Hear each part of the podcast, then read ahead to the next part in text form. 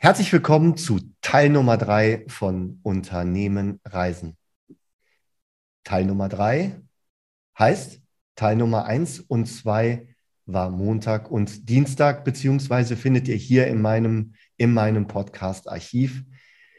Diese Woche mein Gast Andreas Buhr, der in Teil 1 und Teil 2 mit uns seine ganze Unternehmergeschichte geteilt hat. Er hat die Unternehmergeschichte skizziert, wie ging das alles los und vor allen Dingen, wie steht das Unternehmen heute im Markt. Ich freue mich in Block Nummer 3 ähm, gemeinsam mit Andreas Buhr auf den Blick in die Zukunft, nämlich wirklich mal zu gucken, wo sich ganze Branchen hinentwickeln, beziehungsweise wo diese Digitalisierung noch weiter Einfluss nehmen wird. Und jetzt erstmal ein ganz, ganz herzliches Hallo zurück, Herr Buhr. Lieben Gruß nach Bonn, aus Düsseldorf in alle Richtungen. Danke für Teil 3 am Tag 1. Herzlichen Dank, ganz genau so sieht es aus. Herr Buhr, ich möchte ganz gerne die erste Frage einleiten mit, wie sieht Ihre Vision, die Vision von Ihrem Unternehmen aus? Tja, wissen Sie die Wahrheit ähm, oder besser die gelebte äh, Wahrheit, die wir zurzeit äh, durchschreiten, die verstellt mir etwas den Blick. Ähm, Leonardo da Vinci hat mal gesagt, wer seinen Stern kennt, kehrt niemals um. Also was ist der Stern? Wir haben uns auf den Weg gemacht, weil wir glauben, Aus- und Weiterbildung, Training für mehr Erfolg im Business, das ist alternativlos äh, für Menschen, die erwachsen geworden sind, hat das Aus- und Weiterbilden in der Schule, für manche in der Uni oder in der Ausbildung zum Beruf aufgehört. Wie geht's eigentlich dann weiter? Wo bitteschön steht geschrieben, dass wenn ich im Business erfolgreich werden will, kein Training dazugehört. Jeder Profisportler weiß, ähm, wer Profi sein will und wer Profi bleiben will, wer sich verbessern will, der muss trainieren. Der Fleißige schlägt immer den Talentierten. Das weiß jeder Sportler. Ist übrigens im Business, wie ich finde, auch so. Also glaube ich daran, dass das mal vorab, das Training, das Üben, das Verinnerlichen von neuem Verhalten eine Conditio sine qua non ist, wenn ich im Geschäft erfolgreich sein will. Denn wenn sich die Determinanten des Marktes verändern, Stichwort Digitalisierung haben Sie ja schon angesprochen, dann finde ich, muss mein Verhalten sich auch verändern. Gib mal ein Beispiel.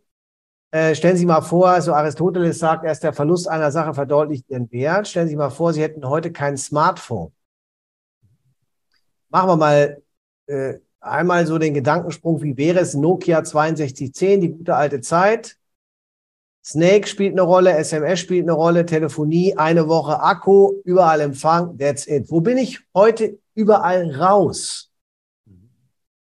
Kein Safari, kein Internet, kein Social Media, kein Amazon, kein Google, ähm, keine WhatsApp-Gruppe, möglicherweise kein Zoom-Interview mit Herrn Hendrischke.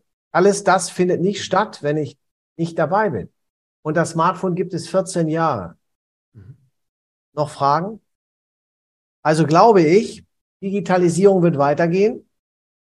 Und wenn wir uns das mal genauer anschauen, ich habe das Jahr 2019 im Herbst mir im Silicon Valley selber anschauen dürfen. Wir waren auf einer Unternehmerreise, haben uns in einer Woche jeden Tag zwischen sechs und acht Unternehmen im Silicon Valley angeschaut. Ich wollte wissen, wie der Spirit dort ist, was die Leute auszeichnet. Und Digitalisierung wird da groß geschrieben. Und da gibt es drei Worte. Die, die drei Worte lauten Digitize or Die was du digitalisieren kannst, digitalisiere. Was digitalisiert werden kann, wird digitalisiert werden. Was eine Plattform werden kann, wird eine Plattform werden. Und das ist bezogen auf das Trainingsbusiness eben auch so. Also ist unsere Welt heute erweitert um einen Moderatorenkoffer und um Flipcharts. Ich zeige das mal eben. Das sieht dann so aus. Die Welt eines Trainers mit Flipchart und Stift. Ja, mhm. die ist heute erweitert um, ähm, ja, wir haben eine Kamera, wir können vielleicht Licht anmachen. Ich kann das dunkel machen, wieder hell machen. Ich habe vielleicht eine zweite Kamera hier, kann hier was zeigen. Ich habe äh, heute eine andere Form von Technik. Ja. Richtig, ja. Ähm, und ähm, weil es auf der anderen Seite auch so ist, dass Menschen gelernt haben, dass manches im Homeoffice geht, dass heute die Welt hybrid geworden ist, dass wir nicht jede Reise mehr brauchen. Also wird die Trainingswelt auch eine hybride Welt sein. Und das konkret bedeutet, wir haben eine Mischung zwischen Präsenztrainings, mhm zweitägig und Online-Begleitung. Mhm. Also Online-Konserve gleich Internet oder gleich in dem Fall Netflix für mehr Unternehmenserfolg, unsere Plattform. Mhm. Und live online, so etwas wie Zoom-Calls oder wie ein Teams-Call oder ein Live-Coaching, was online auch gehen kann, mit Hilfe von Kamera, wie wir das jetzt hier heute auch haben.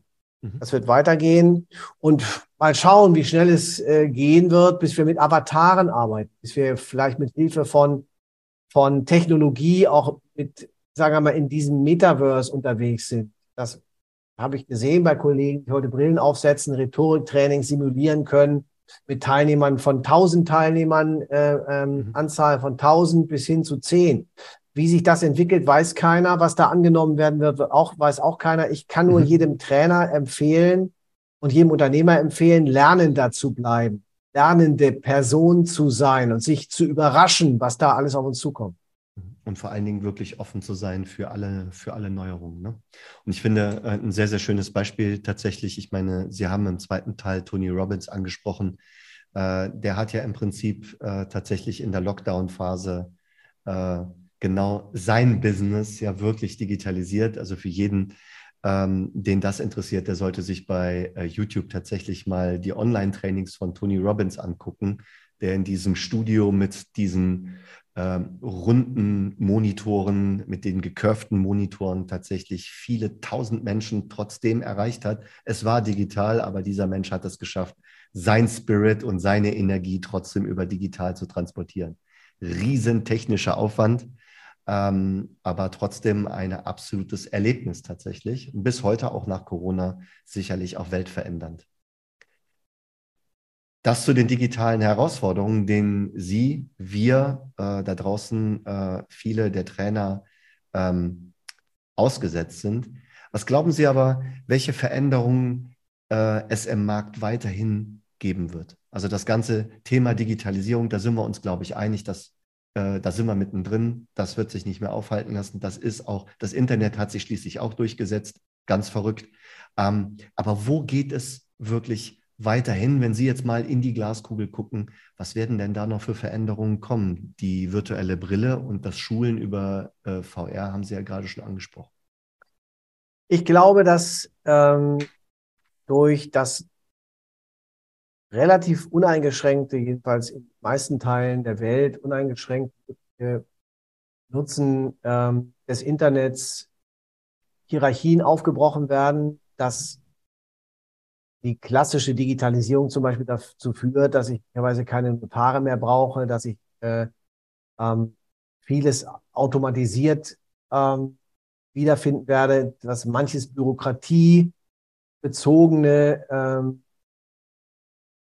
möglicherweise durch siehe Litauen, ich habe das gesehen in Riga, äh, heute eben ja vom Smartphone ausgelöst wird. Ich muss dann vielleicht weniger zu Ämtern gehen und Wartemarken ziehen und, und gehen Sie heute mal auf eine Polizeidienststelle. Ich hatte letztens einen Einbruch in meinem Fahrzeug und ähm, der benachbarte Tesla ähm, hat so eine Dashcam, hat das dann gefilmt und dann konnten die quasi Filme aus dem Tesla ziehen aber eben nicht per E-Mail, weil Polizeidienststelle sagt, dass die E-Mail vielleicht zu groß wäre. Also wäre doch ein Stick besser. Den Stick muss ich aber dann per Post verschicken. Dann stellen wir fest, dass die Polizeidienststelle A gar nicht zuständig ist. Dann muss der Stick per Post wieder zu einer anderen Dienststelle geschickt werden.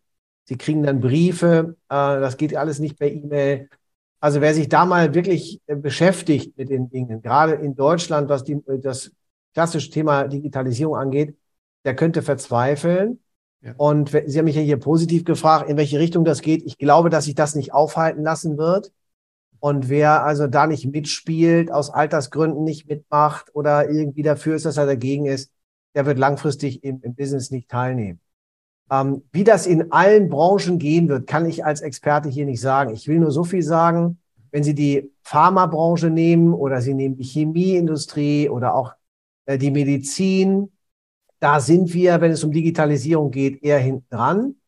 Wenn Sie aber sich den Handel anschauen, vorne, überall, nehmen Sie Douglas oder äh, Tommy Hilfiger, PVH, die klassischen Ode ähm, und, und Händler, die sind angewiesen darauf, dass sie ein verlängertes Regal ins Internet haben. Die sind eben da schon sehr weit und haben die Verbindung beider Welten ins Leben gebracht. Das ist ein bisschen eine Frage, in welcher Branche wir sind. In unserer Branche, finde ich, sollten wir Market Maker sein. Wir sollten diejenigen sein, die da mit gutem Beispiel vorangehen. Und deswegen vier Dinge ähm, als konkrete Antwort. Wenn wir Digitalisierung definieren, dann hat das zu tun mit Transparenz.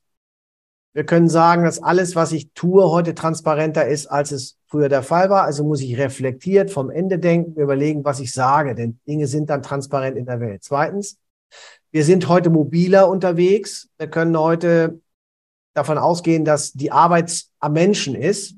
Viele gehen nicht mehr ins Büro, sondern das Büro ist durch das Smartphone am Menschen. Wir könnten dieses Interview auch nicht Bonn-Düsseldorf, sondern Bonn-Zypern oder Bonn-Dubai oder Dubai-Zypern machen. Richtig, ja. Äh, würde uns wahrscheinlich auch gut gefallen. Mobilität ist ein Thema, dann Vernetzung. Wenn ich heute jemanden kennenlernen will, nehmen Sie unser Podcast-Interview. Sie haben über LinkedIn den Kontakt aufgenommen. Kann ich heute mit Menschen Kontakt haben? Kann die kennenlernen? Kann mit denen Business machen? Klassische Kaltakquise ist archaisch und eher was für für vielleicht für, äh, für Restmasochisten. Äh, ich kann ja heute Kontakt haben. Dann haben Sie viertens äh, das Thema Geschwindigkeit. Change ist kein mhm. neuer Begriff. Mhm. Nur die Geschwindigkeit für die Veränderung hat zugenommen. Es ist nicht nur das subjektive Zeitempfinden, sondern ganz nüchtern. Es ist dann heute TikTok. Wer hätte das vor einem Jahr gedacht, dass wir mal einen TikTok-Account hätten? Ich nicht. Ich kann heute sagen, wir sind bei 22.000 Followern. Wir haben ein viral gegangenes TikTok-Video mit 1,4 Millionen Views per gestern. Hätte ich nie geglaubt. Und jetzt halten Sie sich fest, die, die, die Nutzer, äh, die äh, unsere Sachen anschauen, sind zwischen 25 und 40. Und jetzt also frage ich Sie, ne? das ist eben nicht Jugend, das sind 25 bis 40-Jährige, die TikTok-Videos schauen. Also muss ich bei TikTok sein? Die Antwort ist ja. Habe ich das vor einem Jahr gewusst? Die Antwort ist nein. Mhm. Also was da mit Geschwindigkeit, mit einer erhöhten Geschwindigkeit noch auf uns zukommt, kann ich nicht absehen. Die Technologie wird weitergehen. Ich habe in den USA Smartphones ohne Smartphones gesehen. Ähm, da haben sie das Smartphone weg und sie kriegen dann einen kleinen Chip hier zwischen die beiden Finger äh, implementiert und dann läuft eben alles per Voice-Applikation. 80, 70, 80 Prozent der Suchanfragen laufen heute über Stimme. Ich habe im Silicon Valley jedes sechste Auto ohne Fahrer gesehen. Es gibt dort Taxen, die keinen Driver mehr brauchen. Ich bin kein Zukunftsexperte, nur so viel ist klar. Die technologische Entwicklung wird weitergehen. Das muss sich dann jeder Unternehmer selber fragen an welcher Ecke äh, in meinem Unternehmen wird das einschlagen und wie kann ich mich darauf einstellen. Ich glaube, the mindset is what separates the best from the rest. Habe ich die richtige Haltung, die richtige Einstellung, bin offen, Sie haben es eben selber gesagt, und bleibe auf der lernenden Schiene, mhm. dann habe ich beste Chancen, auch morgen vorne dabei zu sein. Dem ist nichts hinzuzufügen. Ähm dem ist nichts hinzuzufügen. ich würde hier ganz gerne eine Überleitung schaffen ähm, zu, wie sieht für Sie soziale Verantwortung in der Zukunft aus? Ich bin bei Ihnen auf der Webseite, äh, auf der andreas-bur.com Webseite auf Ihre Herzensprojekte gestoßen. Ähm, und meine Frage, deswegen passt es sehr, sehr gut, welche Rolle spielen soziale und ökologische Verantwortung in der Zukunft für Sie? Die Frage ist gut. Ähm, da muss ich im Moment drüber nachdenken. Ähm, gibt ja mindestens zwei Perspektiven, die mir dazu einfallen. Das eine ist mal, nehmen Sie meine Herzensprojekte, die eigene Perspektive. Da hat meine Großmutter mich gelehrt, nur Fälle, volle Hände können geben. Ich kann nur sozial tätig sein, wenn ich selber stark bin. Wer selber schwach ist, braucht Hilfe. Und der kann anderen nicht helfen. So einfach ist es. Also brauche ich einen gesunden Egoismus. Ich brauche ein Unternehmen, das erfolgreich ist, muss Gewinne erzielen, um mit den Gewinnen von heute die Kosten von morgen zu tragen. Und dann kann ich mir so ein soziales Projekt Kids for Kids oder wie unsere RTL ähm, die wir machen für ähm, Kinder aus der Ukraine mit Kollegen, kann ich mir das leisten. Dann kann ich was in den Topf tun, was spenden, kann zu Spenden aufrufen, kann damit zum Beispiel vorangehen. Ich habe zum Beispiel meine letzten Geburtstage immer zugunsten von, ähm, von karikativen oder sozialen Zwecken gemacht. Das Geld nicht gewollt, die Geschenke nicht gewollt. Wir haben hier in Düsseldorf den, ähm, den Wünschewagen der ähm, Arbeiter-Samariter unterstützt. Ich weiß gar nicht, ob Sie wissen, was ein Wünschewagen ist. Ich habe das im Rahmen eines Golfturniers mal kennengelernt. Da ist mir gleich äh, die Molade im Hals stecken geblieben, als die Damen erzählten, was ein Wünschewagen ist. Der beschäftigt sich zum Beispiel mit, mit ähm, dem Tode geweihten Kindern, die wissen, dass sie sterben müssen und äh, die einen letzten Wunsch haben und diesen Wunsch zu erfüllen, macht der Wünschewagen. Das ist eine, wenn Sie wollen, fahrende Intensivstation, 300.000 äh, Euro pro Auto. Und die Kinder haben dann so Wünsche wie nochmal Monopoly spielen mit den Eltern oder äh, nochmal einmal, ja. weiß ich nicht, äh, einen Fernsehabend oder einmal die Nordsee sehen oder sowas. Und ich habe die beiden älteren Damen gefragt, die das Projekt da vorgestellt haben, äh, wie hoch die Sterberate ist. Und die sagt, die ist null. Die Kinder sind dermaßen unter Adrenalin. Sie haben noch nie einen Fall gehabt, dass im Rahmen einer solchen Wünscheaktion ein Kind gestorben wäre. Hinterher natürlich schon. Also mit anderen Worten, da haben wir aufgerufen zu Weihnachten und zu Ostern und zu Spenden und so weiter. Das ist meine eigene Perspektive und die Frage haben Sie ja wahrscheinlich gar nicht auf mich bezogen gemeint, sondern eher Gesamtgesellschaft. Und da wird es jetzt äh, kritischer. Nehmen Sie die Situation, die wir jetzt aktuell haben.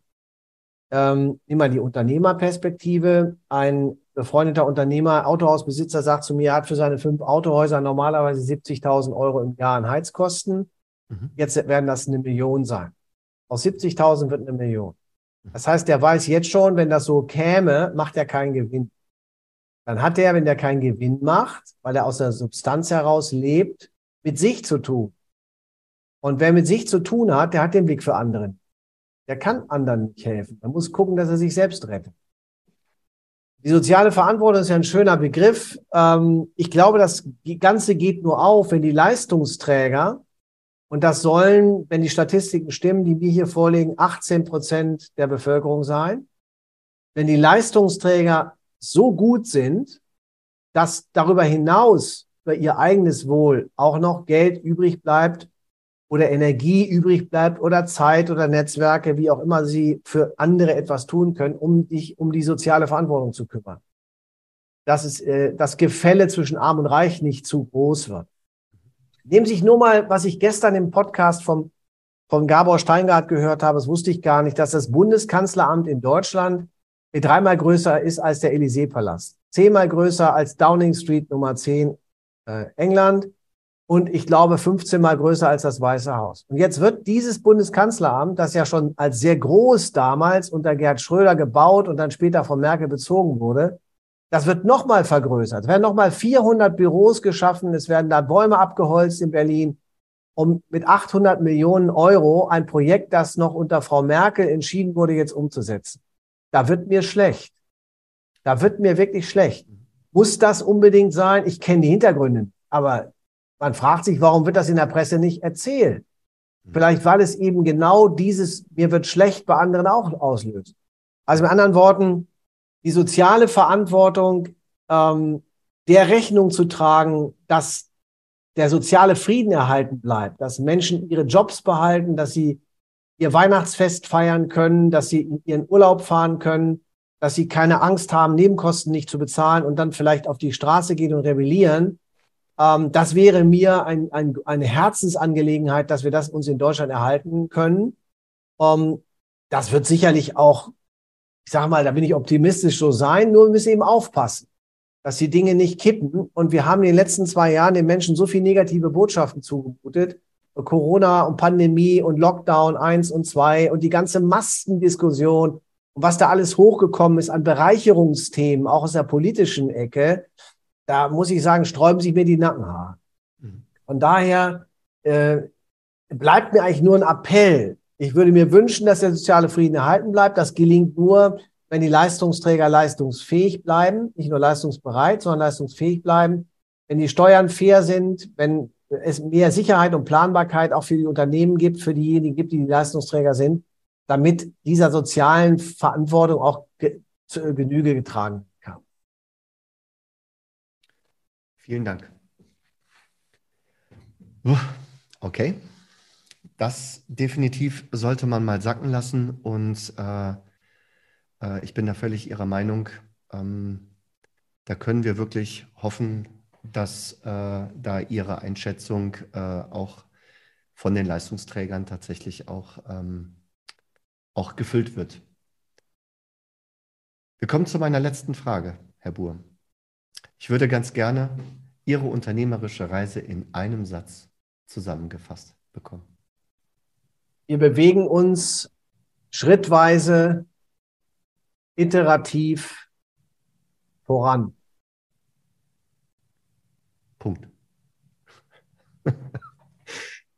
Herr Buhr. Ein Satz vielen, geht auch. ja, das war par excellence ein Satz. So sieht's aus. Herr Buhr, ich möchte mich herzlich bedanken. Bedanken für die Zeit, die Sie mir und uns geschenkt haben, ähm, für das tolle Gespräch mit all diesen ganzen Impulsen. Ich denke mal, da ist das ein oder andere dabei gewesen, ähm, was man äh, in sein Portfolio mit aufnehmen sollte und definitiv auch umsetzen sollte. Und es lädt sicherlich ein für ganz, ganz viele Denkanstöße. Ich möchte mich aber auch bei meinen ganzen Zuhörern bedanken, die ähm, jede Woche, Woche für Woche die Podcasts hören. Ähm, ich kann nur aufrufen dazu, sich mit Ihnen, mit mir, mit uns auf LinkedIn zu verbinden. Sicherlich stehen Sie auch für die eine oder andere Frage zur Verfügung, falls es da noch etwas gibt zu klären. In den Show Notes werde ich die Kontaktdaten veröffentlichen, auch Ihre URL von Ihnen und von Ihrer Unternehmung, sodass man da auch noch das ein oder andere sofort nachlesen kann. Ich freue mich auf nächste Woche, wenn es wieder heißt Unternehmen reisen, auf den nächsten spannenden Studiogast. Ich kann auch da wieder nur wärmstens empfehlen, den Bleistift anzuspitzen und den Block zurechtzulegen, ganz analog und sich die ein oder anderen Impulse mitzuschreiben. Und ja, an dieser Stelle nochmal, Herr Buhr, herzlichen Dank für dieses wunderbare Gespräch. Ich habe zu danken, lieber Herr Hendrischke, liebe Grüße nach Bonn und in alle Richtungen. Andreas Buhr, Düsseldorf. Wenn wir uns mal persönlich kennenlernen, auch schön. Es muss ja keine Jahre dauern. Ne?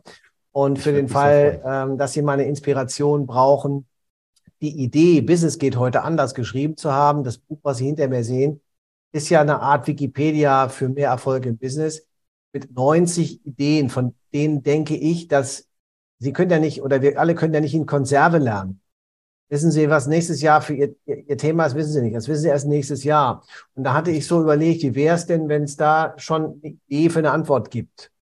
Äh, 90 mhm. Business-Ideen, 90 Antworten, A5 Seiten und ein Video dazu. Dann freue ich mich, wenn Sie mal reinschauen. Definitiv. Da das zu kriegen. Business geht heute. Das wird auf jeden Fall jetzt gleich bestellt und äh, da freue ich mich schon sehr drauf. Herr Buhr, herzlichen Dank und ich hoffe irgendwann tatsächlich auf ein persönliches Gespräch. Alles Gute. Dankeschön. Tschüss. Tschüss.